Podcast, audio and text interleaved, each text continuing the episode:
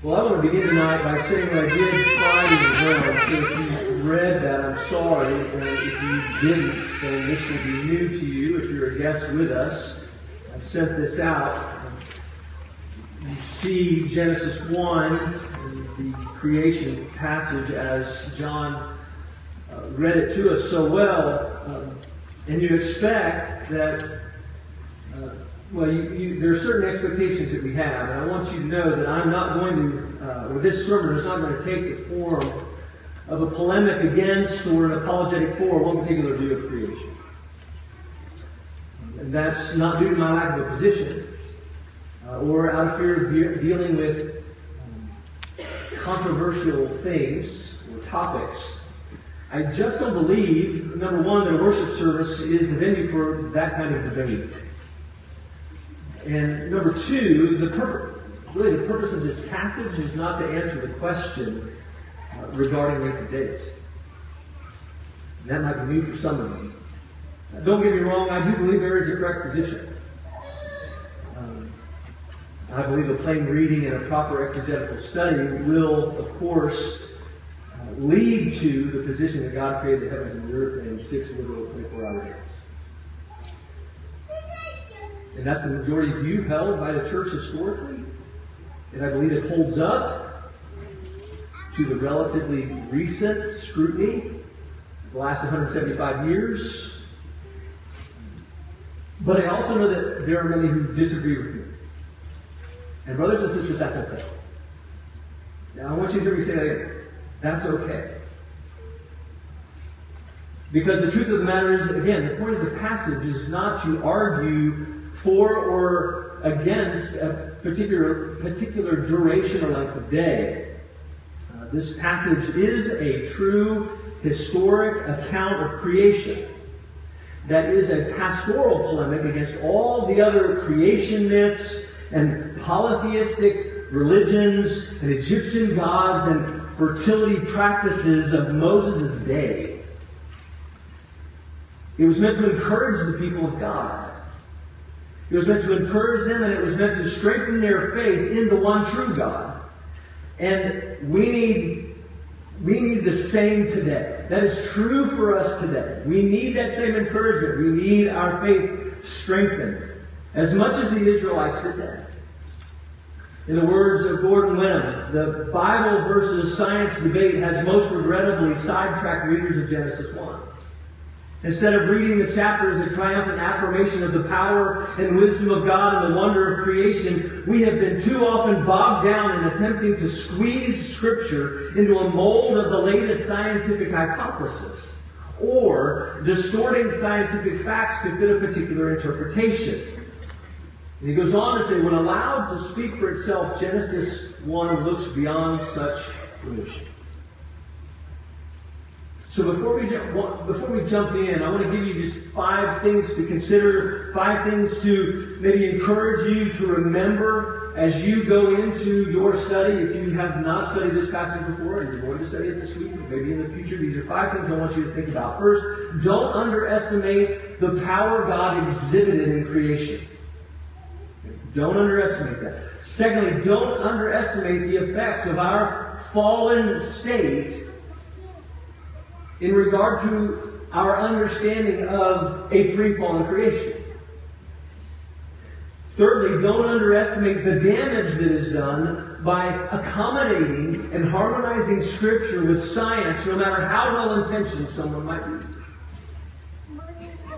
Fourthly, don't underestimate the damage that's done by undercutting the historic character of this passage. And finally, don't underestimate the freedom in saying, I don't understand it all, but I just trust in the plain reading of the Scripture. That being said, let's pray before we begin. Heavenly Father, in these moments, uh, would you give us eyes to see and ears to hear by the power of your Spirit that we may understand the truth of your word. Grant us humble and contrite spirits and keep us from all worldly wisdom. I'm weak and needy and unfit for this task as always. This task which you've called me in.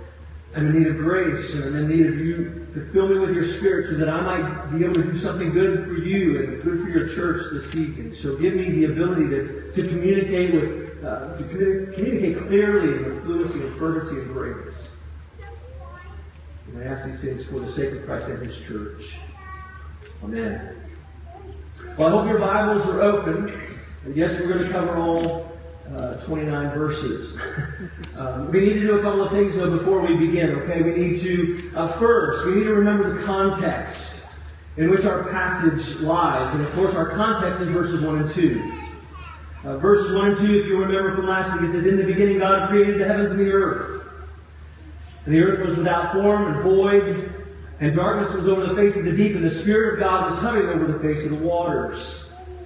And as we saw last week, God began his creative work by creating the things out of which he was going to create other things. And that's because God was alone in the beginning when the beginning began. He alone is self existent, He alone is eternal.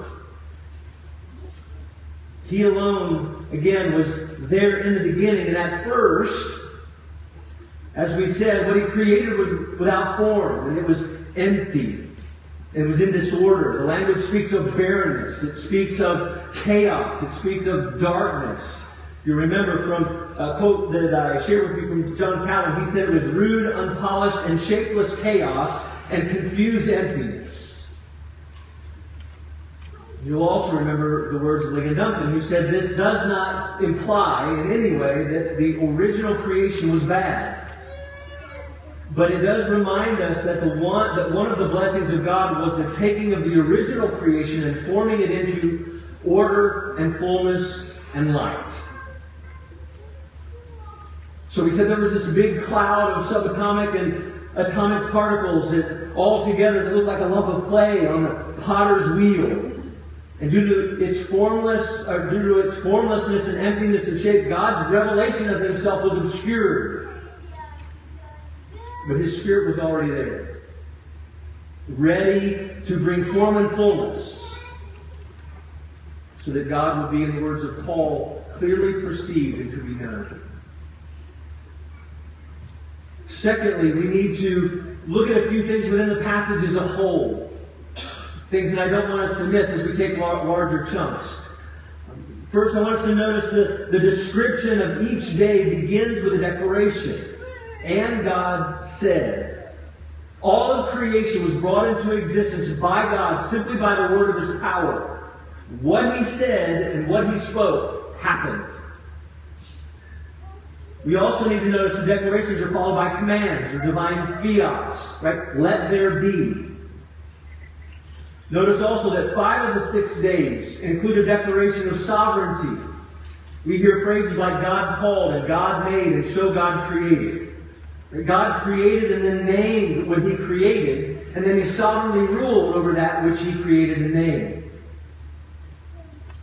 Five of the six days also include uh, phrases or statements of accomplishment. And there was, and it was so. What He said He would do, He would do, and He in fact did. What He said He would come, what He said would come into being, came into being because He brought it into being. Five of the six days also include a statement of, of approval. Right? And God saw it was good. Because He is good, what He does is good. Because He is good, what He created was good. And so at the end of each day, He takes a step back and He looks and assesses and He, he pronounces that what He had created appropriately reflected His goodness. It's very important. What He created reflected His goodness. And then, of course, all seven days conclude with a statement of delineation. There was evening, there was morning, the particular day. For the people of Israel, that makes sense, right? Because their day began at dusk, not dawn. But for us, the point isn't to identify when the day began. The point is that He created time. And finally, I want you to notice in verses 3 to 10 that cover days 1 to 3,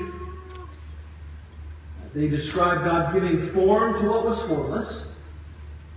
And then in verses 11 to 31, that cover days 3 to 6, we find God filling what was void.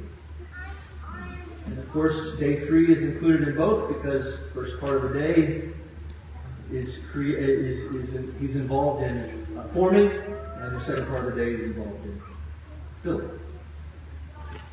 And then in verses 26 to 31, of course, describe not only the climax of creation, or the climax of the filling, but climax of creation as a whole, which of course is God making man in his image. So those are the three things we're going to look at tonight: giving form to what was formless, filling what was void, and God creating man in His image. So let's begin with the first.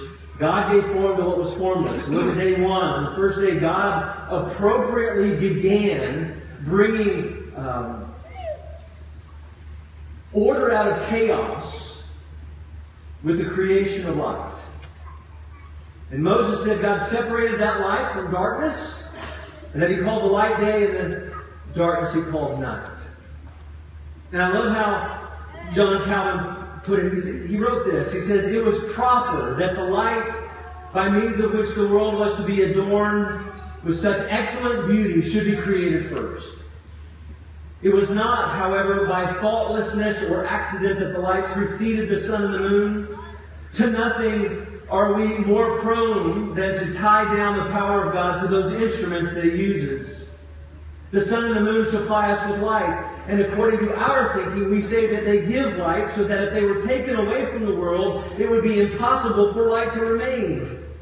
But the Lord, by the very order of creation, bears witness that He holds in His hands the light, which He is able to impart to us without the sun or the moon. Brothers and sisters, we are going to experience that for ourselves one day. We're going to experience that when Christ returns and when our faith becomes sight. Listen to these words of John from Revelation 22. We will see his face, and night will be no more.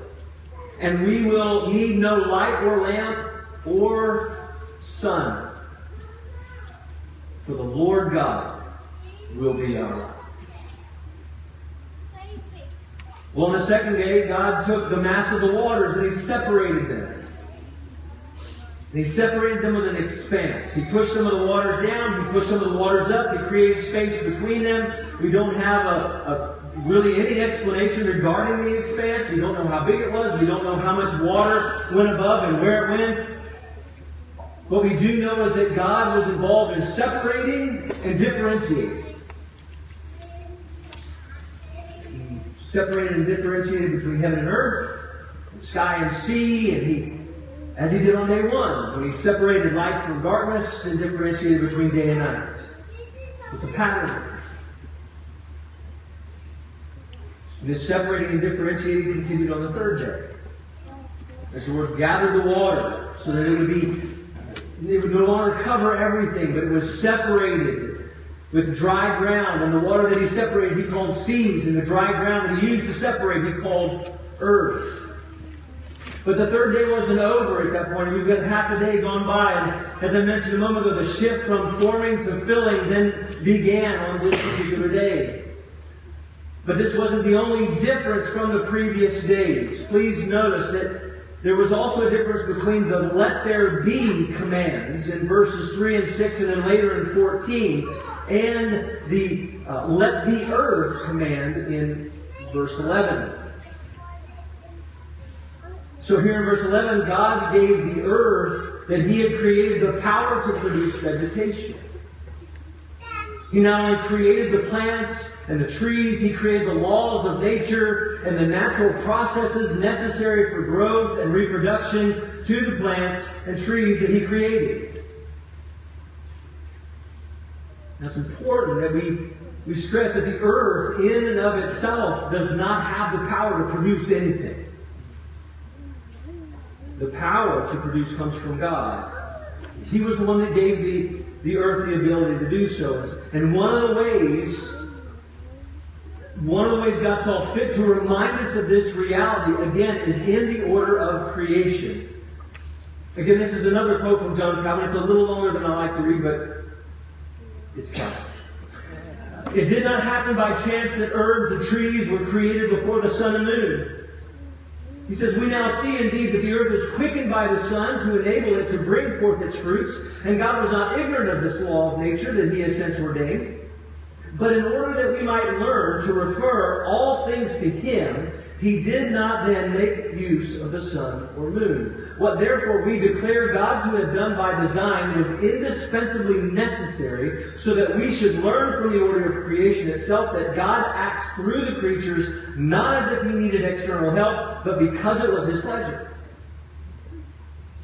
He concludes by saying, If therefore we inquire how it happened that the earth is fruitful, that the germ is produced from the seed, that the fruits come to maturity, and their various kinds are annually produced, no other cause will be found but that God has once spoken, that is, has issued his eternal decree, and that the earth and all things proceeding from it are obedient to God's command.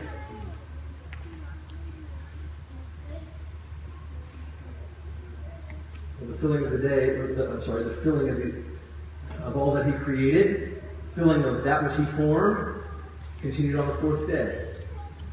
And on the fourth day, it's interesting that this uh, another interesting pattern occurs.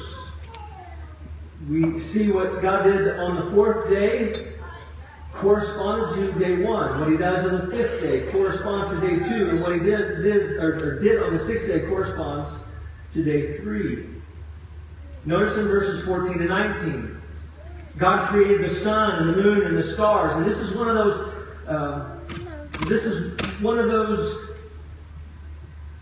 one of the days where context is, is really kind of important and a little fun. Because the Egyptians worship the sun, moon, and, and they follow the stars, right? Like many people follow the horses.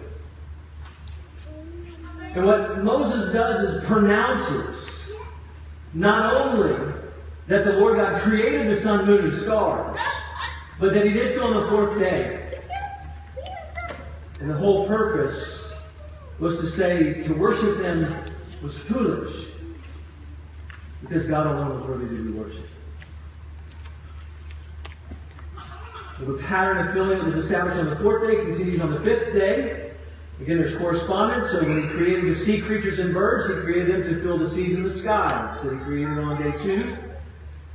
And then on the sixth day, he created the wild animals and the domesticated animals and everything that crawls on the ground to fill the dry land that he created on day three. But he not only created the animals on day six, he also created man. Man was the climax and crowning achievement of creation.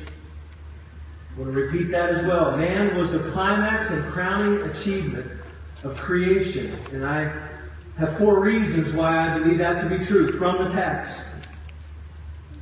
First, after the declaration of, and God said in verse 26, notice that Moses wrote, let us make, instead of let there be. Calvin describes this as a consultation a consultation within God, a consultation within the Godhead. He, he believed God was consulting with himself. He didn't need a counselor outside of himself because all eternal wisdom and power resided within him. He didn't believe that there was he was consulting with some heavenly court of angels.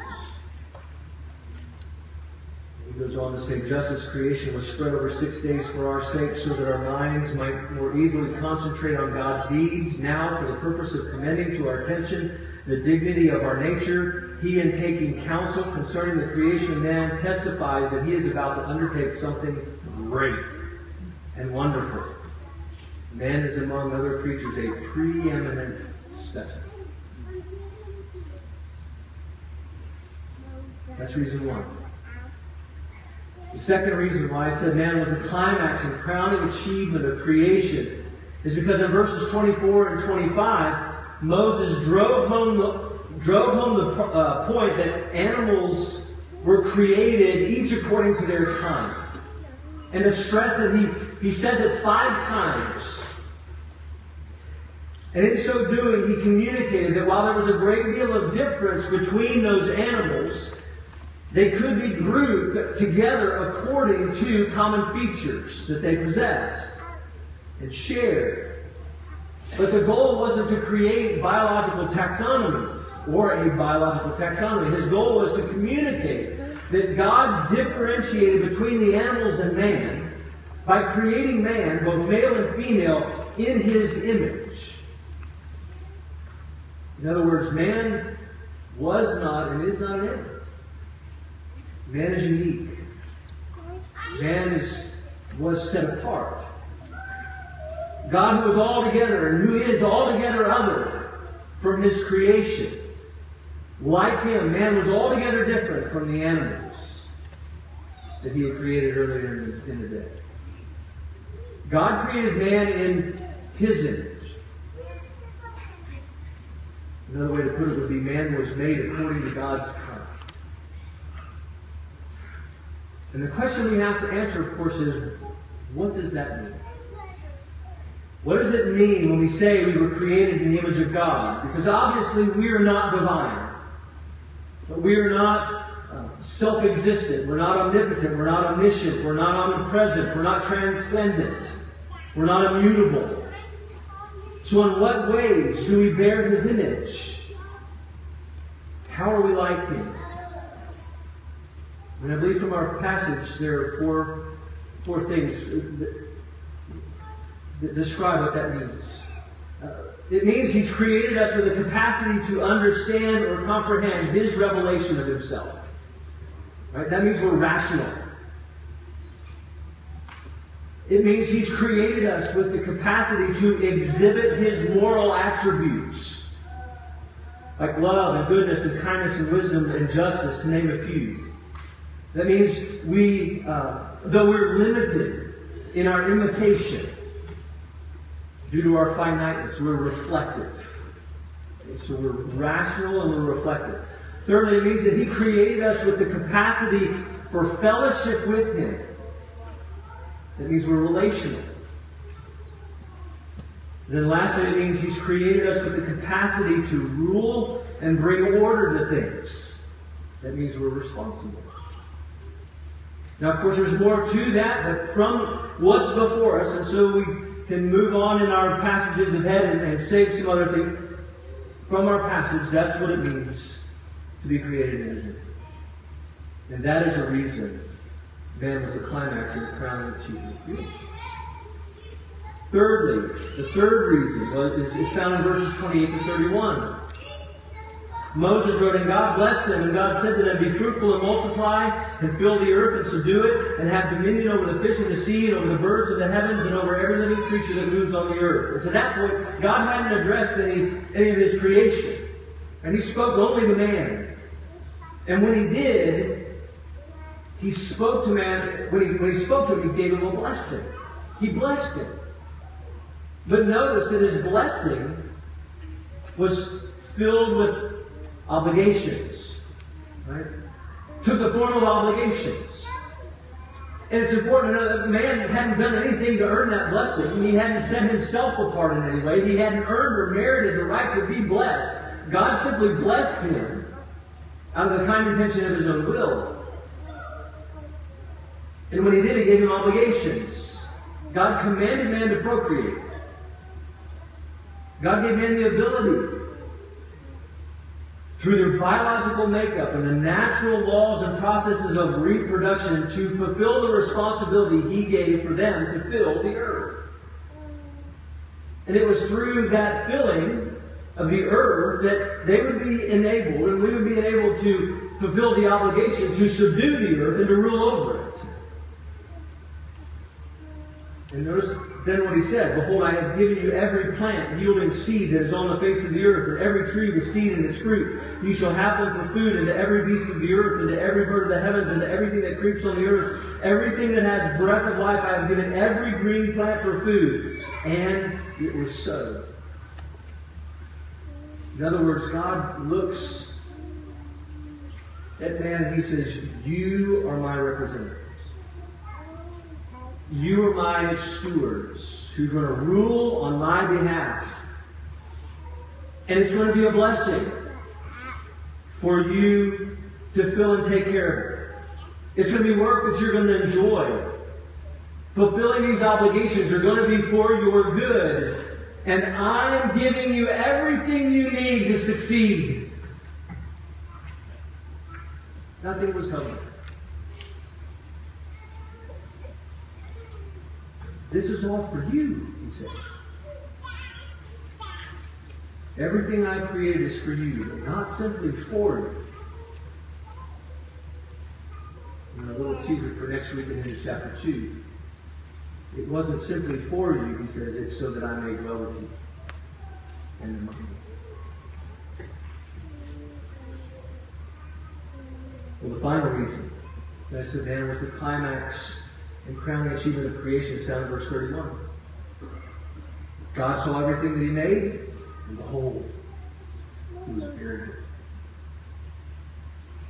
At the end of the previous five days, children, you know this, you've heard it often. You could probably repeat it.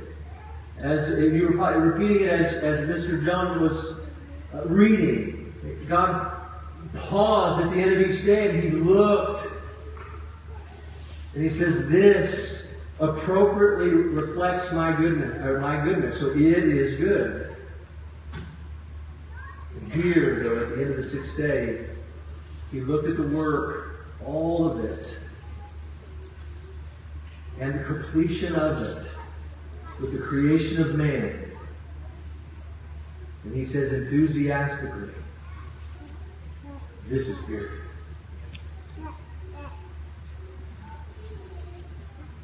Everything individually was good. But man dwelling in what he had created in the midst of their creator in fellowship.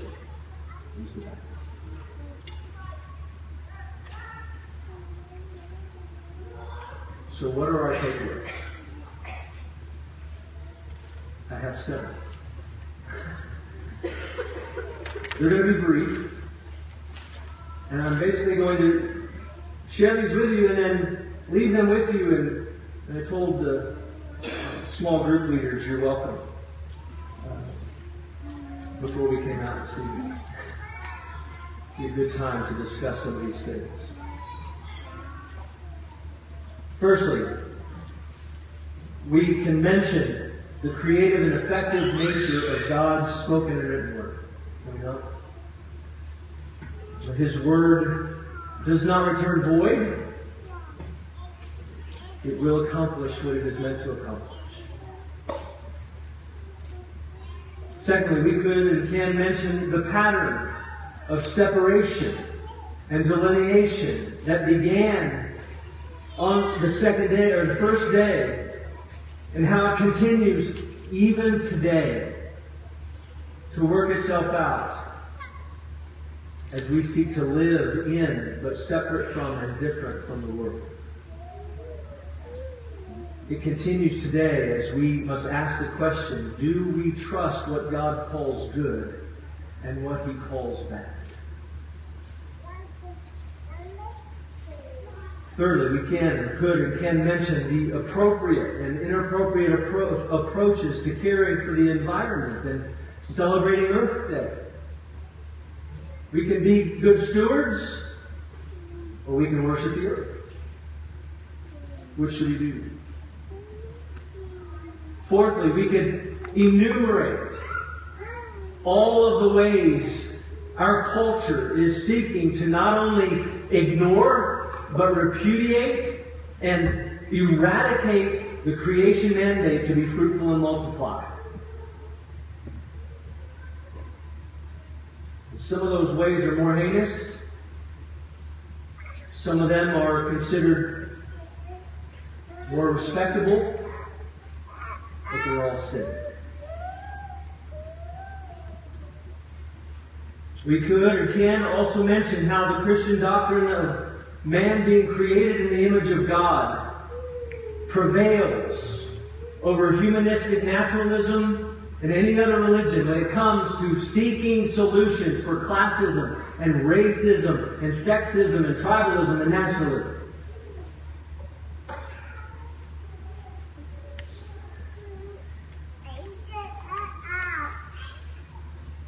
And sixthly, we, while the world stresses that we are to find our value and our worth in any number of temporal and fleeting things.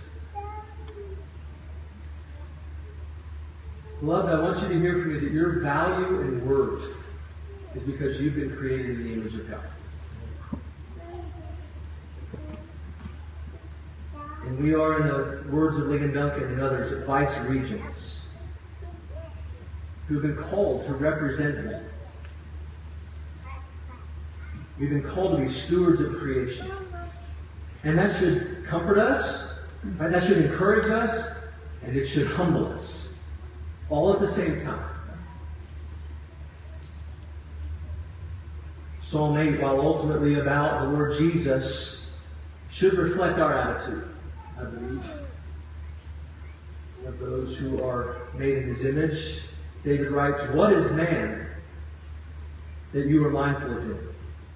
And the Son of Man that you care for him? Yet you've made him a little lower than the heavenly beings and crowned him with glory and honor. You've given him dominion over the works of your hands. You put all things under his feet. And again, ultimately about Christ, but you can hear in that tells really?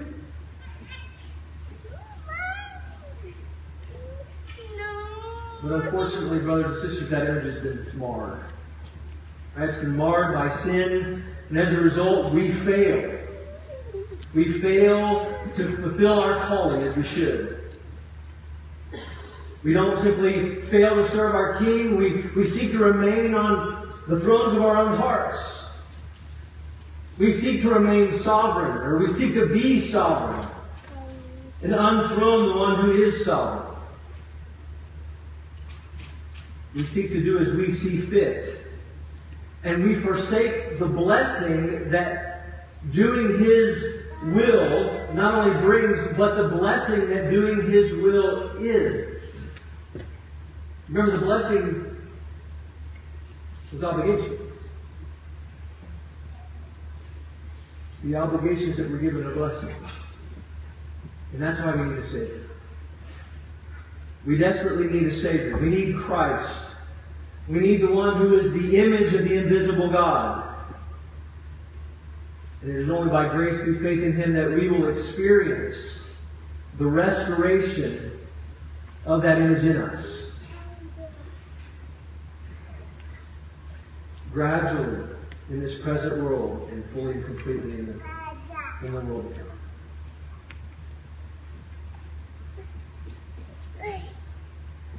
And then lastly, one of the ways that we can exhibit the image of God is by looking at and treating others as the image bearers they are.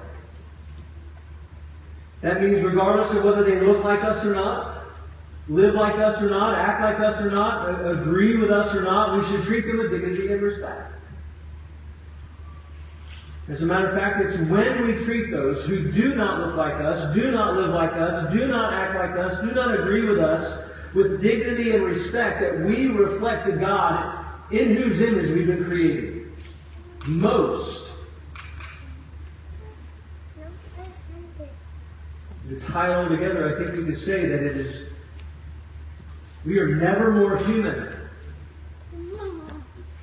than we love and obey God and love our neighbor. May that be true. Let's pray.